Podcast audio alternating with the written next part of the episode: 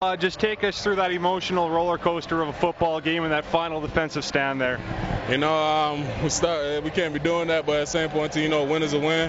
Last play, you know, D-line came up big, linebackers came over top, and you know, we stuffed that little one yard line. So, not a one yard line, but one yard short. So.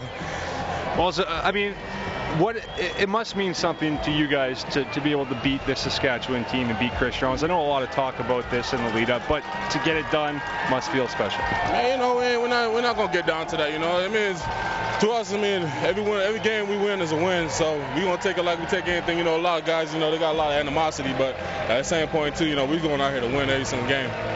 Thanks, Amanda. No worries. Guys, back to you.